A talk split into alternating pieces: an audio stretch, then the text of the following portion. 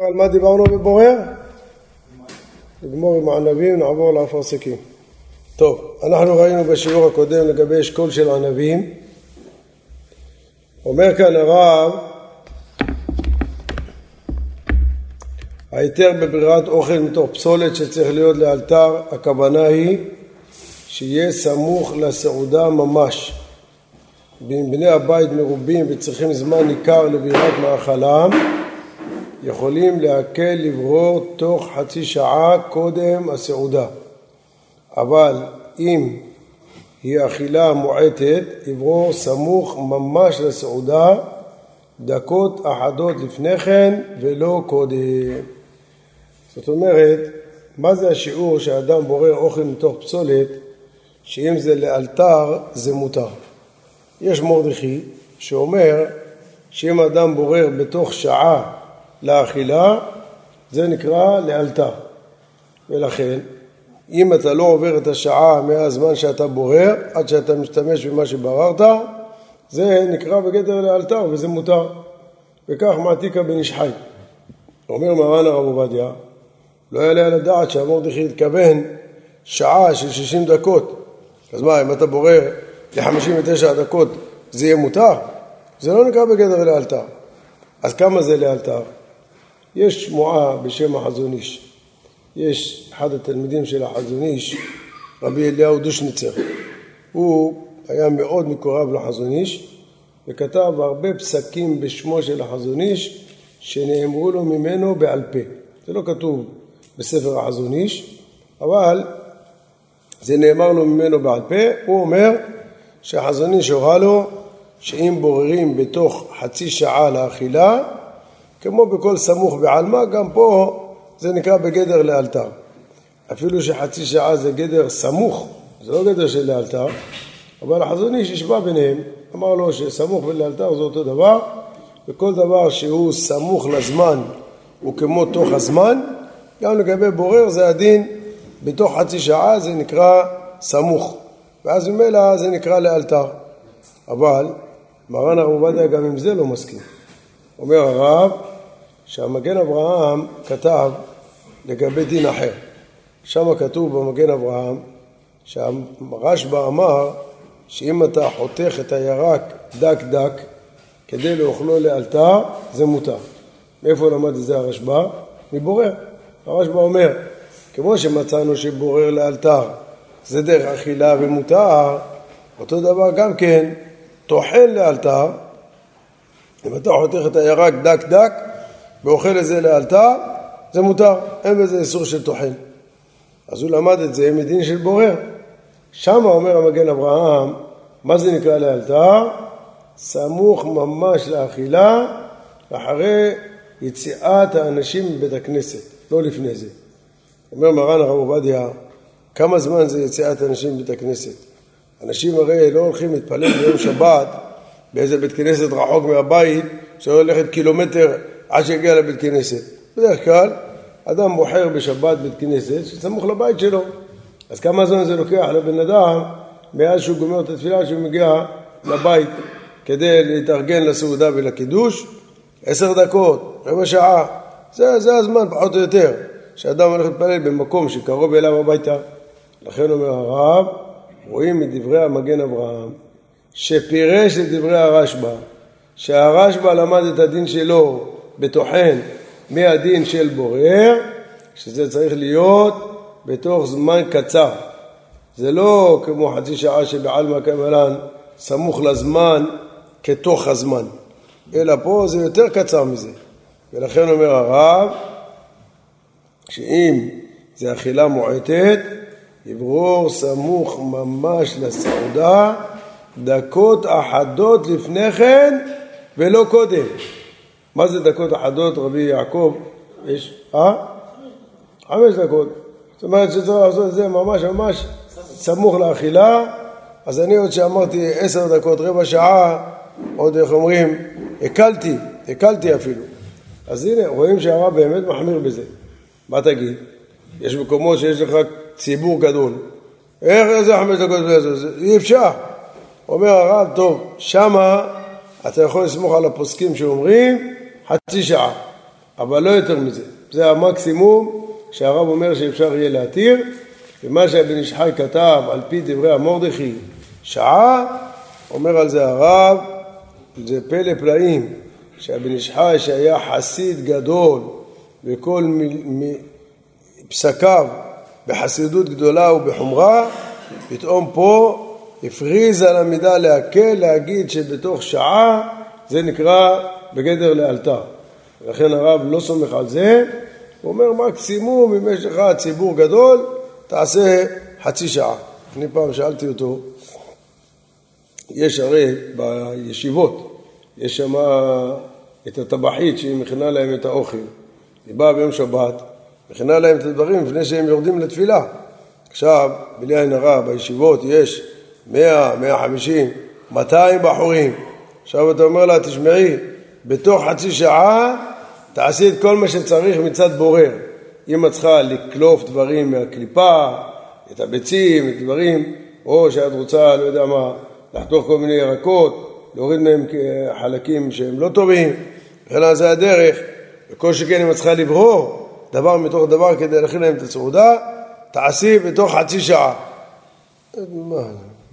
איך שייך דבר כזה? להכין בתוך חצי שעה ל-200 בחורים, זה לא שייך כזה דבר. אז מה? אז אומר הרב הוא ירבח, הנה חנמי, כמה זמן את צריכה? בשביל להכין להם כמה זמן את צריכה? שעתיים, מה אין בעיה? תתחילי שעתיים לפני, העיקר שאת הפעולה האחרונה שאת עושה לסיום הברירה שלך, הם יאכלו את זה סמוך לברירה, סמוך לסיום הברירה. למרות שהברירה התחילה כבר שעתיים לפני, אבל הולכים אחרי הסוף. מתי שאת מסיים את הברירה, מאז שיבואו ויוכלו את זה סמוך. ככה אומר הרב שלמה זלמן אוירבך. שאלתי את הרב עובדיה אם הוא מסכים עם זה. אם גם הוא אומר שבמקרה כזה, אין חלמי שתתחיל גם מוקדם יותר. העיקר שיוכלו סמוך לסיום הברירה שלה, שלא יהיה אחרי זה זמן מופלג. אבל אם היא צריכה זמן ארוך לצורך הברירה, גם אם זה ייקח שעתיים, זה מותר. למה? כי איך שהיא מסיימת, סמוך לסיום הברירה, הם אוכלים. אמר לי הרב, מה פתאום? לא, אני לא מסכים עם זה. אז מה יעשו? אמר שיביאו בחורים מהישיבה שיעזרו לה. זה מה שצריך. הרי אם אתה צריך לעשות דבר של כמות גדולה, יש לך שתי ברירות. או שאדם אחד עושה את זה במשך שעתיים, או שתביא 4 אנשים, אז יעשו את זה בזמן קצר יותר. אומר הרב, כיוון שמדובר פה בשאלה של בורר, צריך להביא הרבה אנשים שעשו את זה בזמן קצר. אבל להתיר שבן אדם אחד יעשה זמן ארוך, ואיכשהו מסיים את הברירה, ישתמשו בזה ויאכלו את זה, זה הרב לא מסכים להתיר. והנה פה הרב כותב לנו, שלכל היותר, לכל היותר, גם במקרה שבני הבית מרובים, ומדובר בישיבה, או מדובר בחדרי אוכל של בתי מלון, או בתי ערכה, מקומות כאלה, ולכן דברים שהבאים האורחים נכנסים לאכול שמה, אומר הרב, לכל היותר חצי שעה. זה המקסימום, אבל יותר מזה, דעתו של הרב להחמיר בזה, ולכן צריכים לשים לב, רבותיי, לא להקדים את ההכנות בדיני בורר, יותר ממה שאמרנו עכשיו, כי יש כאן שאלה חמורה של איסור בורר, דעתו של הרב להחמיר.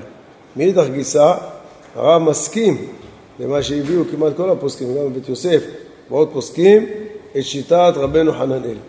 רבנו חננאל אומר, כל זה קודם הסעודה. אבל אם אתה התחלת את הסעודה, אומר הרב, ברגע שהתחלת את הסעודה, אז אתה יכול בתוך הסעודה להכין למשך כל הסעודה, והכל נקרא לאלתר. ברגע שהתחלת את הסעודה, הכל נקרא לאלתר. לכן, אם אתה כבר נתת ידיים והלכת המוציא, עכשיו אתה בתוך הסעודה, אתה רוצה לברור דברים עכשיו לצורך המנה האחרונה של הסעודה. ומתי יגיעו למנה האחרונה? בעוד שעתיים. מה? לא, זה סעודת שבת. אומרים דברי תורה, שאחרים זה חושבים שבת, אוכלים מנה ראשונה, עוד פעם דברי תורה, לוקח זמן, מה? לא אוכלים סעודה, אוכלים מהר את הסעודה של שבת. בסדר? אז כיוון שאתה כבר בתוך הסעודה, הנה חינמי, שמה כל הפוסקים מסכימים, שבמקרה כזה כל מה שאתה בורר לצורך תוך אותה סעודה, זה נקרא בגדר של לאלתר, ובקרי גוונה דבר מותר. אפשר לצל את הברית לאכול? מה? שתוכל, תעשה סעודה לעצמם. כן. לא, זה לא, זה לא הסעודה של המסובים שאוכלים בסעודה הזאת. כל מה שתנו לך לברור לצורך אותה הסעודה, שאתה בורר לצורך הסועדים, אבל לא לצורך אנשים אחרים. לא הבנתי, עכשיו מה, בלעדיהם בוא, אומר לו, שמע, אתה צריך לברור לאלתר. אומר, בסדר. בא, נותן לידיים איך המוציא, מתחיל לברור משחרית לסעודה שלישית. אתה אומר לו, מה אתה עושה? הוא אומר, אני באמצע סעודה. מה אתה באמצע סעודה? זה לא סגולה שהבורר יהיה באמצע הסעודה. זה שהמסובים שאתה בורר בשבילה, מתחב בסעודה. מה, מה? מסתבר שכן, הם חלק מהסועדים, הם יהיו חלק מהסועדים בסעודה הזאת. אבל סתם שהיא תעשה נטיית ידיים תמר חמוצי, ועכשיו בגלל שהיא באמצע הסעודה יכולה לברור לכל באי עולם, זה לא יעלה על הדעת. הם לא קשורים לסעודה, הם לא חלק מהסעודה שהיא בוררת בשבילה. אומר הרב, מותר לברור אוכל מתוך פסולת ולהגישו מיד לפני האורחים שבביתו לשם אכילה לאלתר, אף על פי שאינו אוכל עמהם. זאת אומרת, שאם עכשיו אתה רוצה לברור לצורך אנשים אחרים, הם אוכלים לאלתר, אבל אתה לא אוכל איתם. האם בקרי גוונה זה נקרא שאתה בורר לאלתר, או שאתה צריך גם לאכול איתם כדי שזה יקרה לאלתר, אבל אם אתה לא אוכל איתם, לא. יש כאלה שרצו לדייק את זה מדברי הרמה. הרמה אומר שאם אתה בורר לצורך אחרים, מותר לך לברור בשבילם, כיוון שאתה אוכל עמהם, אז ממילא זה מותר. זה מה שכתב הרמה, האחרים שאוכלים עמו. אז היו כאלה שרצו לדייק מדברי הרמה, מה זה האחרים שאוכלים עמו? כי הוא גם אוכל וגם הם אוכלים, יתאו לו לברור. אבל אם אתה כמו מלצר, אתה לא אוכל עכשיו, או הטבחית הזאת, היא לא אוכלת שם. היא גומרת את הסדר כמו שצריכים בישיבה, הלכת הביתה, אוכלת עם המשפחה שלה. היא לא אוכלת איתם. אז זה לא נקרא שסועדים עמה. האם גם פה יהיה מותר או לא? החידה בברכי יוסף אומר שהלשון של הרמה זה לאו דווקא. זה לא עניין שאתה צריך לאכול איתו כדי שזה יהיה מותר. מה הסגולה פה? שגם אתה אוכל עם זה, אז זה נקרא שזה לאלתר, ואם אתה לא אוכל עם זה, זה לא. כל הרעיון הוא שאותו שאתה בורר בשבילו, זה יקרא לו דרך אכילה ולא דרך מלאכה. אז אם אתה בורר לאחרים, אפילו אם אתה לא אוכל עמהם, אם הם אוכלים את זה לאלתר, זה נקרא דרך אכילה וזה מותר. אז ממילא, גם אם אתה לא תאכל איתם, אין עם זה בעיה, וזה כך פוסק מרן הרב עובדיה על ההלכה, שהלשון של הרמה שכתב, שאוכלים עמו, זה לאו דווקא, ולזה כמה ראיות מהגמרא גם כן. הגמרא שמה אומרת, הבאנו את זה בשבת עין ד' בסוף עמוד א', הגמרא שמה מביאה מעשה שהיה שבת של רב דימי, והוא הביא להם היו שם רבי אמי ורבי אסי, והוא לא ידע מה הם סוברים, אם מותר לברור אוכל מתוך פסולת לאלתר, או שזה אסור. אז מה הוא עשה? הביא את כל הכלכלה, הם יושבים ישיבה מזרחית, לקח את כל הכלכלה, שפך אותה לפניהם, פיזר אותה. ואז כל אחד לקח לעצמו את מה שהוא רצה, ובזה הוא פתר את הבעיה. שואלים שם, לא הבנתי. הרי ממילא אתה לא אוכל עמהם. אתה היית עומד ומשמש לפניהם, היה תורנות שלו. אתה משמש לפניהם, ואתה לא אוכל איתם באותה שעה. אז בכלל אסור לך לברור, גם אוכל מתוך פסולת, גם אם הם יאמרו שזה מותר. היה אסור לך לברור. אז מה היה הספק שלו מעיקרה? מה הסבך? איך הוא רצה בכלל להתיר? הרי יש פה בעיה שהוא לא אוכל עמהם. רואים מכאן שהאוכל עמהם זה לאו דווקא, זה לא חייב לאכול איתם. העיקר שבשביל אותם שאוכלים את זה, זה יהיה בורר לאלתר. אבל אם אתה לא אוכל איתם, זה לא מעלה ולא מוריד. כי מה הסברה? שצריך שזה יצא מדרך מלאכה ויכנס דרך אכילה. זה דרך אכילה. לאותם אלה שבררת בשבילהם, דרך אכילה. אותו דבר, אנחנו רואים, אדם שעכשיו הביאו לו סלט ירקות. יש בתוך הסלט הזה בצל. הוא לא אוהב בצל.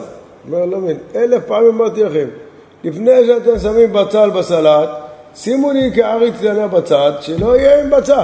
כמה פעם שלא יגיד לכם. הוא נשמע, אתה צודק, שכחנו. בלי נדר שבת הבאה. מה קבלה בלי נדר שבת הבאה? שישימו לו בלי בצל? לא. בלי נדר שבת הבאה נחזור על זה. זה אותו הסיפור יחזור על עצמו עוד הפעם. לא זוכרים, מבינים את זה. עכשיו, הוא לא יכול לאכול את הסלט עם הבצל, זה מפריע לו. הוא שואל, יש פה מישהו מוכן להתנדב לאכול את הבצלים שיש לי אני בצלחת שלי כדי שאני אוכל לאכול? בא אחד אומר, כן, אני מתנדב, תביא לי. בצל זה דבר בריא, תביא, אני אוכל את זה, זה טוב. אז הוא עכשיו מוציא, שם את זה לפניו, מוציא, שם את זה לפניו, תן לו לאכול. אבל מה אתה עושה? אתה בפירוש אומר שאתה לא אוכל את הבצל הזה, ואתה בורר את זה ושם בשבילו, איך אתה בורר? בשבילך זה לא צורך אכילה, נכון? זה בדיוק מה שאמרנו. שגם אם אתה לא אוכל עמהם ואתה בורר, אז מה הדין? אם זה בשבילהם לאלתר זה מותר. פה זה תרת לטיבותה. זה גם בשבילהם לאלתר וגם בשבילהם זה אוכל. בשבילך מה זה נקרא? פסולת. אז עכשיו אתה למעשה משתמש בהם בתרת לטיבותה. גם שאתה בורר בשבילם ולא בשבילך וגם שאתה בורר דבר שבשבילך נקרא פסולת, ובשבילם הוא נקרא אוכל, ואפילו את זה התרנו לך. למה? כי עצם עובדה שאתה בורר לאותו אחד שהוא כן אוכל את זה, אז בשבילו זה נקרא אוכל מתוך פסולת, והוא אוכל את זה לאלתר, אפילו שאתה את המאכל הזה לא אוכל בכלל, הפוך, הוא סנוי עליך, אתה בגלל זה מוציא את זה, אתה רוצה לתת את זה בשבילו, גם כזה מותר. למה? כי בשביל זה שאוכל את זה, זה נקרא בגדר אוכל מתוך פסולת, ואוכל את זה לאלתר, אז בקר גבנה הדבר מותר. הכל מודע. מה? הכל מודע, אז יש אנשים, הם נצרים ביניהם. אז הם אומרים, שהשם אוכל איתם, לא אוכל עמהם, זה בגלל את המזון. אבל לא חושב אנשים, היו נצרים. נצרים יותר כלל לא אוכל אופן מצוין. מצוין? אז את רואה. כן, אמרתי. למה צריך את מה שאני עובדים? שזה הרבה כלכלה. יש לא כל הגמרות מופצת בזאת. נכון, זה אחד הגמרות שהרב הביא. זה אחד הגמרות שהרב הביא. עכשיו אומר הרב, מי שיש לפניו אוכל ופסולת, ורוצה לברור הפסולת כדי לתת לבהמתו שתוכל לאלתר, כיוון שהוא כעת חבץ בפסולת, נחשב כבורר אוכל מתוך פסולת, ומותר. ויש מי אומרים שצריך לברור כן בצנעה, משום מרית העין, אולם אנו אין לנו להוסיף גזרות מדעתנו אחר חתימת הש"ס, ורשאי לברור כדרכו. אומר הרב, אם עכשיו יש לך אוכל ופסולת מעורבים, אבל הפסולת הזאת היא ראויה למאכל בהמה, ויש לך בהמה שאוכלת מזה. אתה עכשיו בא, רוצה להוציא את הפסולת שהיא למעשה אוכל, ביחס לבהמה, ולתת הבהמה לאכול לאלתר. האם בקרי גבנה מותר או לא? אומר הרב, כיוון שאתה מתכוון באמת לתת עכשיו את הפסולת הזאת, שבשביל הבהמה היא אוכל, לבהמה לאכול, אז במילא זה נקרא אוכל מתוך פסולת לאלתר, ומותר. לאו דווקא לצורך האדם מותר לברור, גם לצורך הבהמה מותר לברור.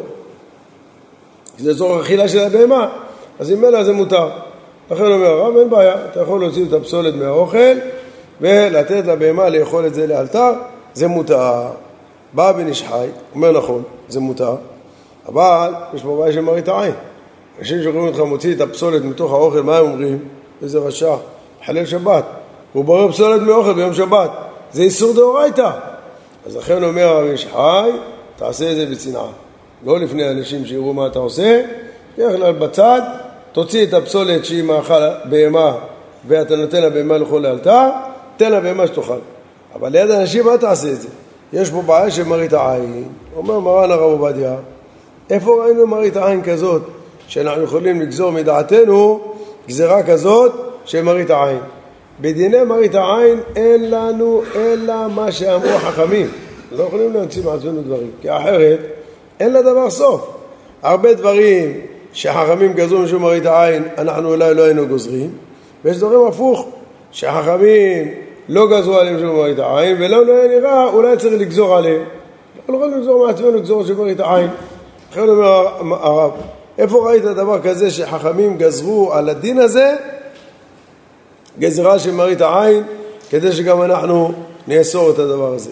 ולכן, לדעתו של הרב, מותר לברור את זה אפילו בצנעה, אין פה בעיה, אפילו בפרסיה, אין פה בעיה של חשד, בגלל שבתלמוד לא נזכר גזרה כזאת שמראית העין על הדבר הזה, ובאמת אתה בורר בצורה מותרת, כי אתה מתכוון לתת לבהמה לאכול את הפסולת אדם הזאת, לאכול מזה לאלתר, ולכן אין עם זה בעיה והדבר מותר. אומר הרב, אין איסור ברירה נוהג אלא בשני מיני אוכלים מעורבים, או כשיש שם אוכל בפסולת.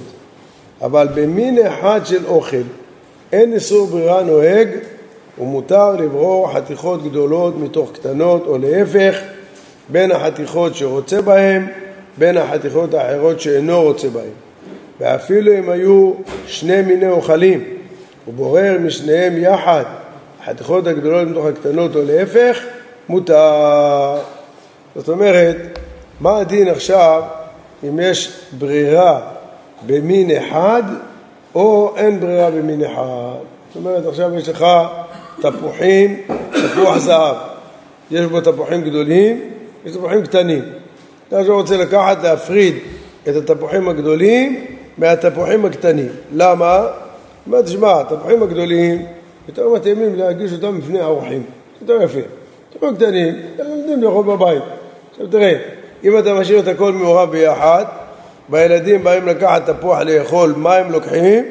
את התפוח הגדול. עושים בו 2-3 נגיסות, זורקים אותו בצד. עוד פעם, זורקים אותו בצד. מה הם עושים? שיהיו בריאים, הם לא אוכלים את זה, הם רק נוגסים בזה, מקלקלים את זה ולהגיש את זה לפני האורחים, ובסוף הם לא גומרים לאכול את התפוח. במקום זה, שיקחו את התפוח הקטן, אולי אפילו יגמרו אותו, והתפוחים הגדולים, משאירו אותם לאורחים. זאת אומרת, אתה מעוניין בהפרדה. זה לא סתם שאתה עכשיו לוקח מין אחד, חוצה אותו לשניים, שם חצי פה וחצי פה. יש לך מטרה בהפרדה. אתה מעוניין שהגדולים יהיו בפני עצמם כי יש להם מטרה אחרת, והקטנים בפני עצמם מיועדים למטרה אחרת. אומר תרומת הדשן, מותר. למה? כיוון שמין אחד, אין ברירה במין אחד. במין אחד אין בו בעיה של בורר. ולכן, אתה יכול להפריד את הגדולים מהקטנים, או יש לך סיבה אחרת, לא משנה מה הסיבה, והכל מין אחד, אתה יכול להפריד אותם, ושים כל אחד בנפרד, לא צריך שיהיה לאלתר, ולא מעניין את מה אתה מוציא, את מה שאתה רוצה עכשיו, ומה שאתה רוצה לאחר זמן. הנה, עכשיו הדוגמה שאמרנו, אתה מוציא את התפוחים הגדולים, שם אותם בצד. אתה אומר, רגע, מה? 8 בלילה, איזה אורח הולך לבוא לך? הוא אומר, לא, מה פתאום? הוא יבוא מחר בצהריים. מה? אתה מוציא מעכשיו לאורח שיבוא מחר בצהריים? מה עשיתי בורר? אין פה בורר, אני מזהיר לך, זה מין אחד. במין אחד אין בורר. אתה יכול להוציא גם את מה שאתה לא רוצה עכשיו, אבל אתה מעוניין אותו בפני עצמו, לשים אותו בצד, שמחר כשבאו חיים, תיתן להם להשתמש בתפוחים הגדולים. אין בזה, זה היה מותר. האמת, יש תורי זהב שמחמיר בזה.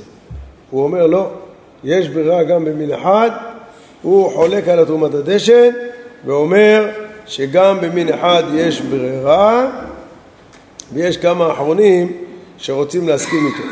אליהו רבה רוצה להסכים איתו ועוד כמה אחרונים. אבל למעשה הפוסקים הסכימו שאין בורר במין אחד, כמו שכותב בתרומת הדשן, מרן בית יוסף מעתיק אותו, הרמה כותב אותו להלכה, הישועות יעקב, הברכי יוסף, האמר מרדכי, הרבה אחרונים כותבים שאין ברירה במין אחד, וכך אנחנו נוקטים להלכה ולמעשה, כך גם רואים את דברי הרב המגיד, הגאות ממוניות, תרומת הדשן, הבית יוסף שהביא אותו, הרמה שמעתיק אותו, האחרונים שהולכים עם הדין הזה.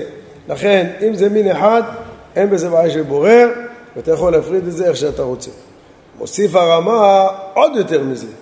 אומר הרמה, אם יש לך עכשיו 2 מיני אוכלים מעורבים, אבל אתה רוצה להפריד משני המינים, כל אחד בפני עצמו. מה הכוונה? יש לך תפוח זהב גדולים וקטנים, ויש לך נקטרינות גדולים וקטנים. כולם נמצאים עכשיו בערבוביה בתוך סלסילה אחת. עכשיו אתה אומר, תקשיב, אני מחר רוצה להביא לאורחים את כל הגדולים. גם הגדולים של התפוחים, גם הגדולים של הנקטרינות. ולקטנים, על הבית. התפוחים הקטנים והנקטרינות, משאיר אותם לבני הבית. אז רוצה להפריד אותם. אומר הרמה, גם אתה יכול להפריד אותם. תפריד את כל הגדולים בפני עצמם, כל הקטנים בפני עצמם, אין בזה בעיה, זה מותר. עכשיו, טוב, כשאתה בא להפריד אותם, מה אתה עושה? אתה עושה תפוח גדול, שם פה. תפוח קטן, שם פה. נקטרינה גדולה, פה. נקטרינה קטנה, שם. וכן על זה הדרך. בסדר אותם. עכשיו, רגע, מה עשית?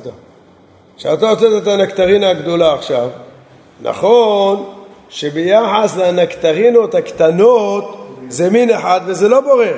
אבל מה קורה עם התפוחים שמעורבים פה גם? יש תפוחים גם מעורבים פה, נכון? הוצאת את הנקטרינה הגדולה?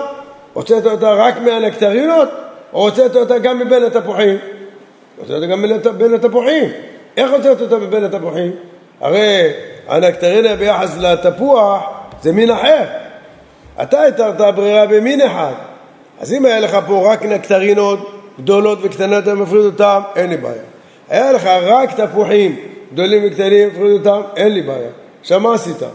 אתה בא עכשיו אומר לי, אני רוצה להוציא את כל הנקטרינות הגדולות והתפוחים הגדולים. שזה בפני עצמם. והתפוחים הקטנים הגדולות במקום אחר. עכשיו, כשאתה מוציא את הנקטרינה הגדולה, שם אותה בצד, לא בררת אותה מתוך התפוחים, איך זה מותר? או שתגיד לא. תמיד אתה צריך להוציא אותם זוגות. תפוח גדול, נקטרינה גדולה. תפוח גדול, נקטרינה גדולה. תפוח קטן, נקטרינה קטנה. אתה הוציא אחד לא. מה הדין? יכול להוציא אותם אחד? הוא חייב להוציא אותם זוגות.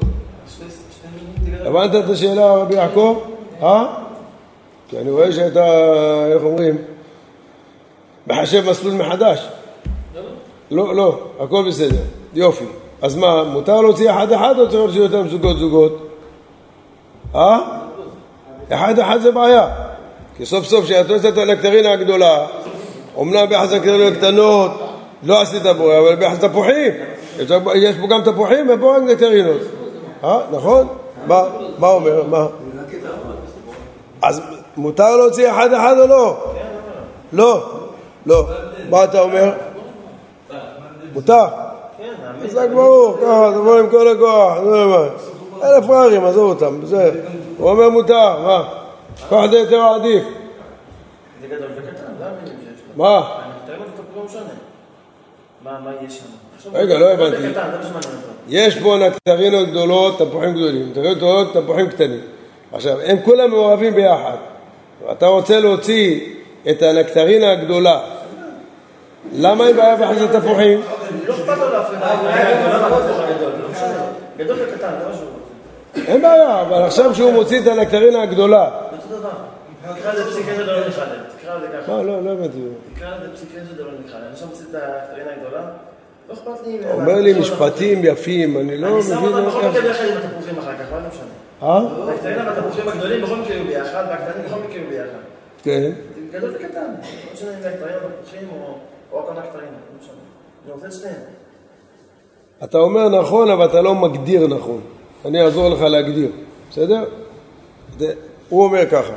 הוא אומר שאתה רוצה את הכל בעצם. הוא מסביר שאתה בעצם רוצה את הכל בסופו של יום. מה עושה את הכל? ההפרדה עצמה, כל שאתה רוצה את הכל, צריך את כולם בסוף. לא, את הקטנים אני לא רוצה, את הגדולים אני רוצה. אבל זה גם את זה, אבל את הגדולים אני רוצה. לא משנה, את הקטנים רוצה, לא משנה, אחד מהם. לא שאתה אותו דבר, הפרוח. התשובה היא ככה, רבותי. לא, הזוגות ודאי שזה מותר, אבל שאלה אם צריך להוציא את זה זוגות. התשובה היא פשוטה. מלאכת מחשבת אסרה התורה. התורה אוסרת לך מלאכת מחשבת. זאת אומרת, אני לא מסתכל רק על המעשה שאתה עושה, אלא אני מסתכל גם כן על המחשבה שלך בשעה שאתה עושה את המעשה. אם המחשבה שלך באמת זה להפריד את הנקטרינות לבד, ולשים נקטרינות גדולות לבד, תפוחים גדולים לבד, ולהפריד אותם, יש פה בעיה של בורר. למה? נכון שהנקטרינות הגדולות ביחס לנקטרינות הקטנות זה לא בורר, אבל הנקטרינות האלה מעורבות גם עם תפוחים. אז כשאתה מוציא את הנקטרינה הגדולה, שם אותה לבד, לא בררת אותה מתוך הנקטרינות הקטנות, אבל בררת אותה מתוך התפוחים. זה אסור. אבל כיוון שאני עומד להצמיד לזה עכשיו גם תפוחים גדולים, ואני לא אשאיר את הנקטרינה הזאת לבד, זאת אומרת, מה שעשיתי, השארתי את התערובת. רק אני חילקתי את התערובת לשניים, גדולים וקטנים. זה מה שעשיתי. אז לא הפרדתי בין המינים, הפרדתי בין הגדלים של שני המינים. אז עכשיו, יש לי פה נקטרינות תפוחים מעורבים, כן. מה יצא בתוצאה הסופית שם אחרי שחילקתי? גם כן נקטרינות ותפוחים מעורבים. זה לא שהפרדתי בין הנקטרינות והתפוחים. נשארו, רק הפרדתי בין הגדולים והקטנים. עכשיו, גם בתערובת השנייה, הנקטרינות של התפוחים והנקטרינות והתפוחים הקטנים, גם כן. לא עשיתי עכשיו ערימה של תפוחים לבד וערימה של נקטרינות לבד. התפוחים הקטנים מעורבים כולם ביחד, נקטרינות ותפוחים, וגם בגדולים מעורבים נקטרינות ותפוחים. רק באמצע התהליך היה פה הפרדה, נכון. אבל ההפרדה לא הייתה לשם הפרדה, הייתה לשם להפריד בין הגדלים. בעובדה, שאחר כך הוצאתי את התפוחים הגדולים, שמתי אותם ליד הנקטרינות הגדולות. את התפוחים הקטנים, שמתי אותם ליד הנקטרינות הקטנות. אז זאת אומרת שבסופו של דבר, מה יש לי עכשיו? נשאר לי את הערובה של תפוחים ונקטרינות קטנים, את הערובה של נקטרינות גדולים. רק באמצע הדרך, אני הוצאתי נקטרינה לבד, או תפוח לבד, בסדר. סוף מעשה במחשבה תחילה, מלאכת מחשבת עשרה תורה. מה היה סוף מגמתך? להפריד בין הנקטרינות והתפוחים, או להפריד בין שני הסוגים, משניהם ביחד, אבל רק את הגדולים מהקטנים. רק להפריד את הגדולים מהקטנים. ותערובת נשאר התערובת. גם בגדולים נשאר התערובת, גם בקטנים נשאר התערובת. אז לכן אין פה בעיה. מובן? השורש של היתר זה מלאכת מחשבת עשרה התורה. הבנת? אז עכשיו, כיוון שבסופו של דבר אני מתכוון לערב אותם, נכון שבתוך כדי התהליך יוצאתי פעם אחת נקטרינה לבד, פעם תפוח לבד, פעם... נכון, אבל לא היה לי כוונה להפריד בין התפוחים לנקטרינות. אני הכוונה שלי להפך, אני אחר כך מתכוון לערב אותם. הנה עובדה, עכשיו הוצאתי תפוח גדול, שמתי אותה ליד הנקטרינות הגדולות. הוצאתי נקטרינה קטנה, שמתי אותה ליד התפוחים הקטנים. אז זה בסופו של דבר... התפוח, לעומת הנקטרינה הקטנה, אבל זה כמו להם.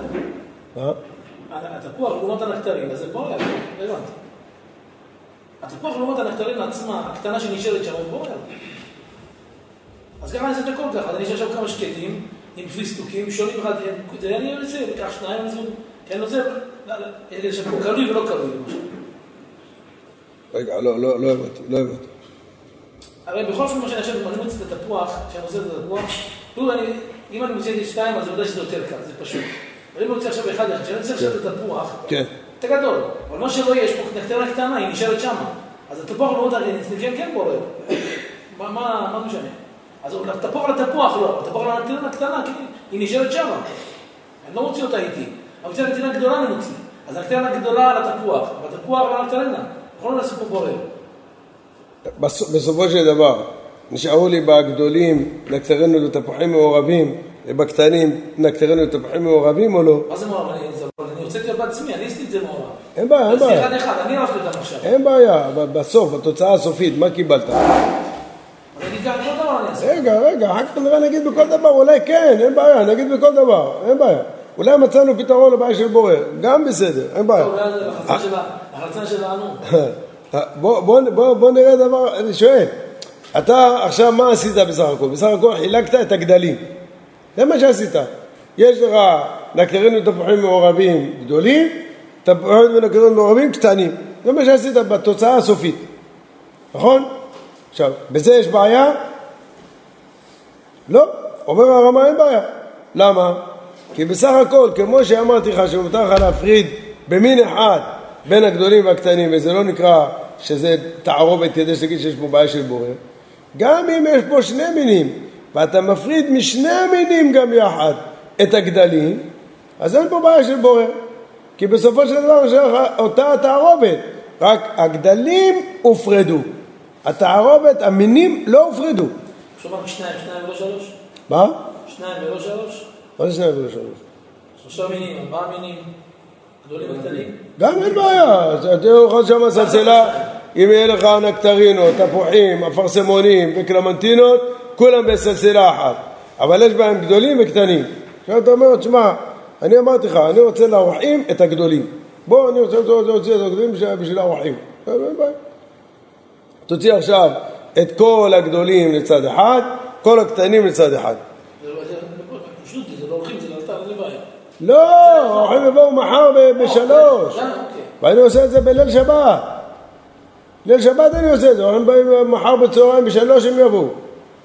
גם כן מותר. למה? לא עשיתי הפרדה בין המינים. המינים נשארו מעורבים. הגדלים הופרדו. הגדלים אין לי בעיה. הגדלים זה לא בעיה. כמו שאם היה פה רק תפוחים, היה מותר לי להפריד את הגדולים מהקטנים, אז עכשיו גם כשיש לי כמה מינים מעורבים, ואני מפריד מכל המינים, גדולים לבד, קטנים לבד, לא עשיתי שום ברירה. תסתכל על הסוף, מייקי, לא מה פעולה עכשיו שאתה מפריד. זה מה שאמרתי, מלאכת מחשבת אסרה התורה. מה סוף תכלית העשייה שלך? מה המחשבה שלך? לאן אתה שואף? כביכול ההתחלה היא בורר. מה? יש בורר תפוח מבנה. בסוף, שאתה משאיר את זה באותו דרך. בורר זה אם מגמתך להפריד את זה. אבל אם מגמתך לא להפריד את זה, אתה רוצה להפריד את הגדלים, שבזה איננו בעיה. אבל את המינים אתה משאיר מעורבים. אז אפילו שבאיזה שלב ביניים, זה נראה כאילו כל אחד עומד לבד. אין בעיה. למה? כי זה רק שלב ביניים. אתה מתכוון בסופו של דבר, כוונתך, בתכלית העשייה שלך זה להחזיר אותם עוד הבא למצע של תערובת. זה היתר.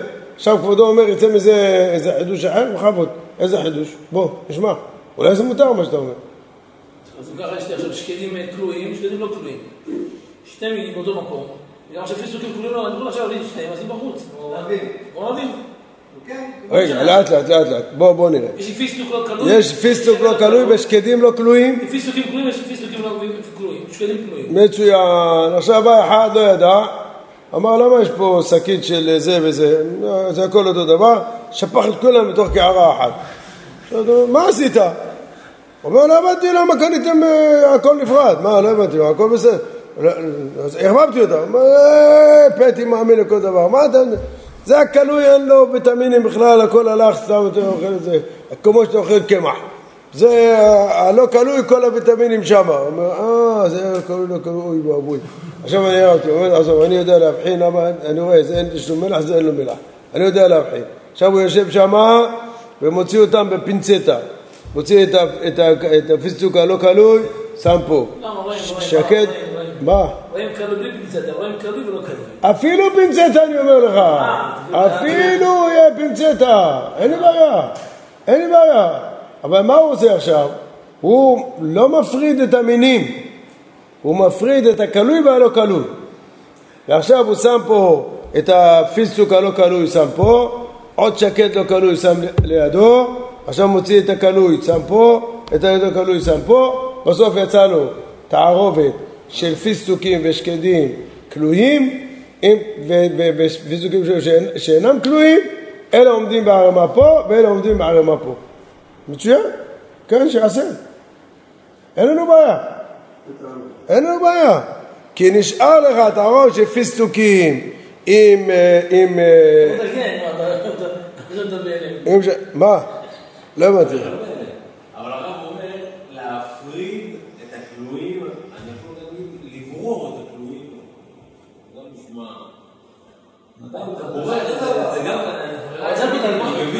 לא, מה זה בורר? השאלה אתה מגדיר לא, בדיוק, השאלה אתה מגדיר את הפעולה או אתה מגדיר את המעשה. כי אני מגדיר את זה מבחינה מעשית, זה לברור, זה להפריד. אתה בא ואומר אני קורא לזה בורר. בדרך כלל אנחנו קוראים בורר לדבר שיש בו מלאכת בורר, שיש בו איסור בורר, אז אני קורא לזה בורר. אם אין בזה איסור בורר, אני קורא לזה הפרדה, כי זה הפרדה מותרת. אין בזה איסור בורר. עכשיו, במקרה שלנו אין איסור בורר. למה? נשארו לך בסך הכל בסוף שני המילים מעורבים, הפיזוקים. אם האיש הזה יבוא, זה אני מסכים איתך. אם שבוא יגיד, לא, לא, לא, אדוני, אני לא מסכים. מה, אתה עובד עליי? מה עכשיו עשית? שמת לי פה את הלא כלואים, שקדים ופיסוקים מעורבים, פה שמת לי את הכלואים, שקדים ופיסוקים מעורבים. זה לא היה ככה. בכל שקית היה לבד. היה פיסוקים לבד והיה שקדים לבד. אני רוצה שתחזיר לי את זה לשם. זה בחלום הלילה, אני אחזיר את זה. זה אסור להחזיר. כי זה באמת בורא. זה כן, זה אני מסכים איתך. אסור לעשות. קלוי זה עוד עומד נגדלי. מה? יש אנשים שלא יוכלו קלוי ויוכלו את הלא קלוי. נו. וילולים קטנים אין הבדל, יוכלו גם לדולי בטן, לא משנה. מה אתה אומר? מה, תפוח גדול, תפוח גדל? בטח, זה לא אותו דבר, מה? זה לא קלוי, זה נהיה קלוי. לא, אבל לא אכפת לי, לא. זה לא נקרא מן אחר קלוי ולא קלוי? לא. מין אחר, אין בעיה, לא, בסדר. איך אתה לוקח את הכלויים פה ואתה לא כלויים פה? מה הכתבים הם תפוחים? אבל מה עשיתי? אבל מה עשיתי בסוף? אומר שזה לא דבר. הכלוי והלא כלוי, מישהו מכיר אותם מין? מה משנה עכשיו? הכלוי ולא כלוי, תפוח. הנקנה קטנה לתפוח. רציתי עכשיו לתפוח. לא, תפוח עכשיו. לא, לתפוח עכשיו, לתפוח הזה זה בורר? כן, אבל מה מחשבה שלך? אני משאיר את המעורמה. לא, רק תפוחים דולים וקטנים אין בעיה להפעיל, נכון?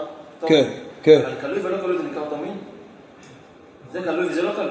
זה יש אנשים שלא אוכלו את זה, יש אנשים שאוכלו רק את זה. יכול לצעות את בשביל... תכנון בקטן, זה תפוח. מה זה, מה אתה יפה? בסדר. אבל אני... נעים, לא זה, אבל קלוי ולא קלוי זה משהו אחר. לא, אתה רוצה להגיד שמה, שגם אם הפרעתי את שתי המינים... קלוי ולא קלוי, שני מינים. שני המינים גם כן יהיה אסור להפריד? שקל קלוי ולא קלוי, שני מינים, לקרוא תפוח וקלוי. הכל, זה ארבע מילים. בוא נצטרך לצפה מהמחשבה הסופית שלי. אני משאית את זה פעם, לימון שלי. ורשתי את זה מונה בכל כאן, אז מונה, לא עשיתי פה כלום.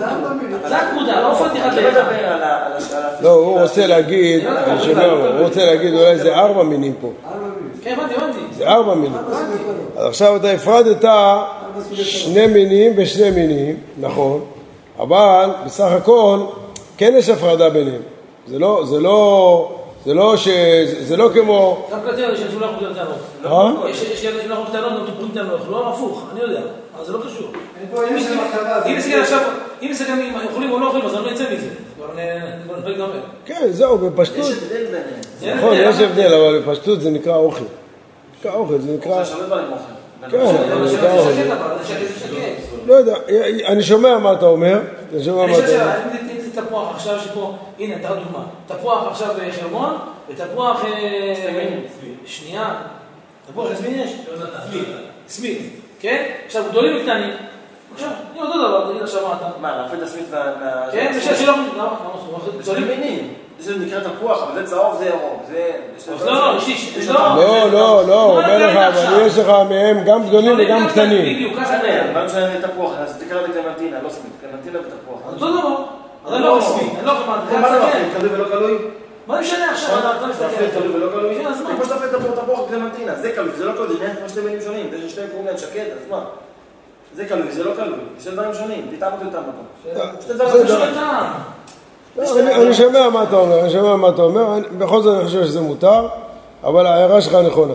בסדר, ההערה שלך נכונה, כי אם באמת חושב את זה כמו ארבע מינים, אבל בסופו של דבר אתה הפרדת את קבוצה של שתי מינים בנפרד וקבוצה של שתי מינים בנפרד, אבל בסך הכל זה ארבע קבוצות, זה לא שתי קבוצות. אני שומע מה אתה אומר. אבל בכל זאת, נראה לי שבמקרה שלנו זה כן יהיה מותר. טוב, ברוך ה' לעולם, אמן ואמן. רבי חנניה בן עקשיא אומר, רצה הקדוש ברוך הוא לזכות את ישראל. לפיכך הרבה להם טובה מצוות שנאמר, ה' חפץ למען צדקו, יגדיל תורה ויאדיר.